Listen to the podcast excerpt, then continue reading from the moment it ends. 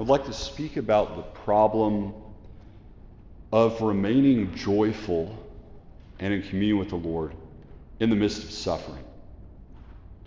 I say that because we know this story of the Transfiguration and where Peter goes wrong. Peter, seeing the glory of the Father shown through the Son, Jesus Christ, says, Lord, it is good that we are here. Let us build three tents. He wants to stay, almost bottle it up. He wants to bottle that up, serve it up, some can of transfiguration glory. Just wants to keep that, bring it with him wherever he goes. But we know Peter throughout the gospel and his story. Right before this, Jesus calls him Satan because he tells Jesus not to go to the cross. Much later, at the Last Supper, he pontificates all of the great resolutions he will make to not flee whenever Jesus suffers his passion. And then just a few hours later, he denies Christ three times. And so, how is it then that we remain in communion with Jesus in the midst of the cross? Is one of the great prayers of today's liturgy is that Jesus transfigures himself before the disciples so that they can be strengthened in the midst of the scandal of the cross. First, we have to acknowledge what it is that God desires.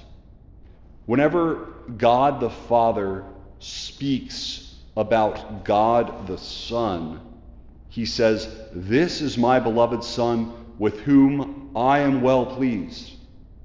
Listen to him.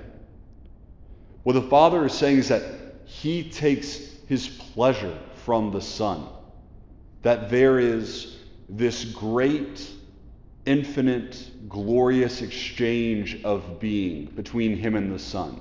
There's this unfathomable bliss and happiness that is between the Father and the Son. And he's saying, I, am pleased with him. And I want you to be pleased with him as I am pleased with him. And so listen to him. And so all the words of Christ are the words that lead to the happiness that is shared the Father and the Son. And to demonstrate this, to share in this bliss, this radiance that comes forth from Christ Himself, he picks three men that St. Thomas says symbolize three dispositions that we are in need of if we are to listen to him. The first man that, P- that Jesus picks, symbolizing his disposition, is Peter. Thomas says there's no one who loves Jesus more than Peter. Now we know that just because Jesus has a good heart, it doesn't mean that he has a good head. He's always making wrong headed decisions. He wants to tell Jesus, no, don't go to the cross. And he probably does that out of a good heart. But he has the wrong head, so to speak. And that is still necessary, though. Peter's desire to love Jesus.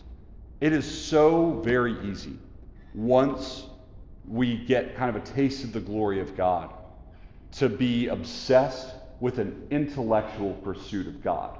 We just want to know more, to know more, to know more. But it's really just to boost ourselves. But Peter gets it in this way, in that he desires to love Jesus above all things. Even whenever he denies him, he says, Lord, you know that I love you, even though his love is far from perfect.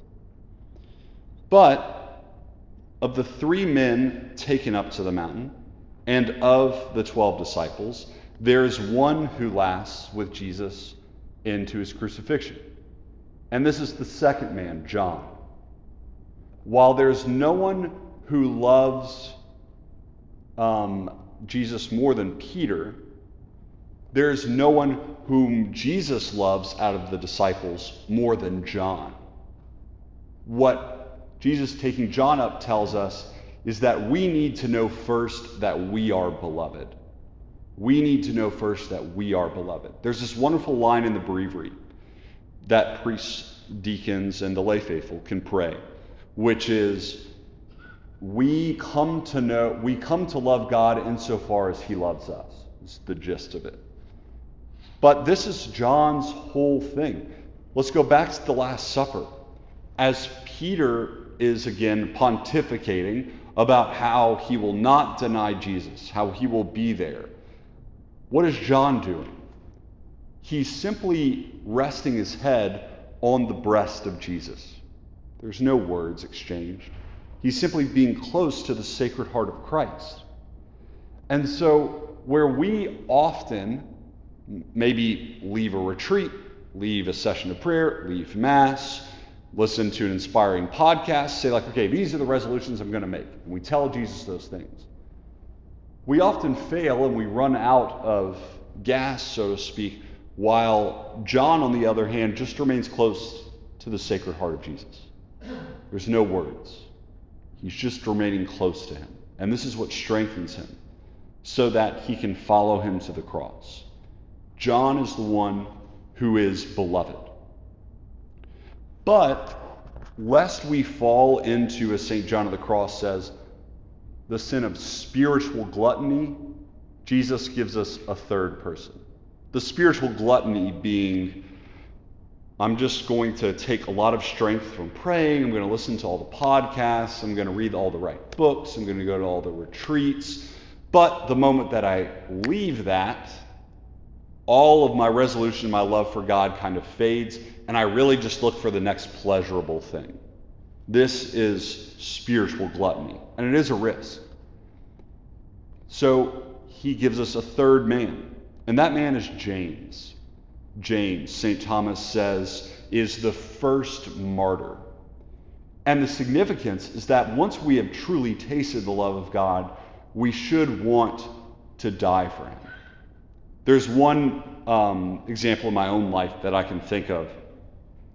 We were deacons about to be ordained priests in the seminary, and we took a trip to the Holy Land. And there is one site, the site of the Annunciation, where Mary converses with the guardian angel.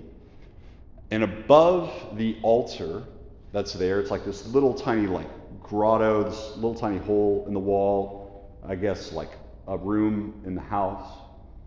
On the apse, like ours says, ego sum via veritas et vita, this says hic verbum caro factum est, which is Latin for here the word was made flesh.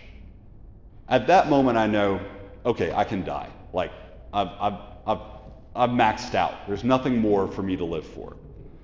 But the reality is, that is exactly what Jesus does for uh, does for us Eucharistically. Hic verbum caro factum est. Here the Word is made flesh. And that Eucharistically, when we receive Christ, we need to understand, as James did, there's nothing better here. There's nothing better here. I can die a happy man. And so, in this way, because James receives the life of Christ within him, he can bear within his body the death of Christ. And so he can share in the radiance that the Son shares with the Father and not feel like he has to bottle this all up on the mountain and he fears leaving the mountain because he knows that the glory of God will fade.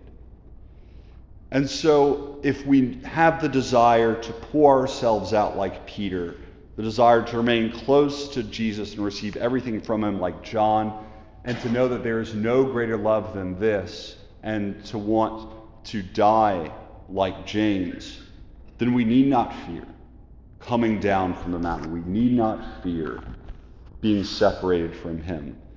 Because as the Father so desperately desires to speak to us, he is the beloved Son with whom he is well pleased, and we can listen to him.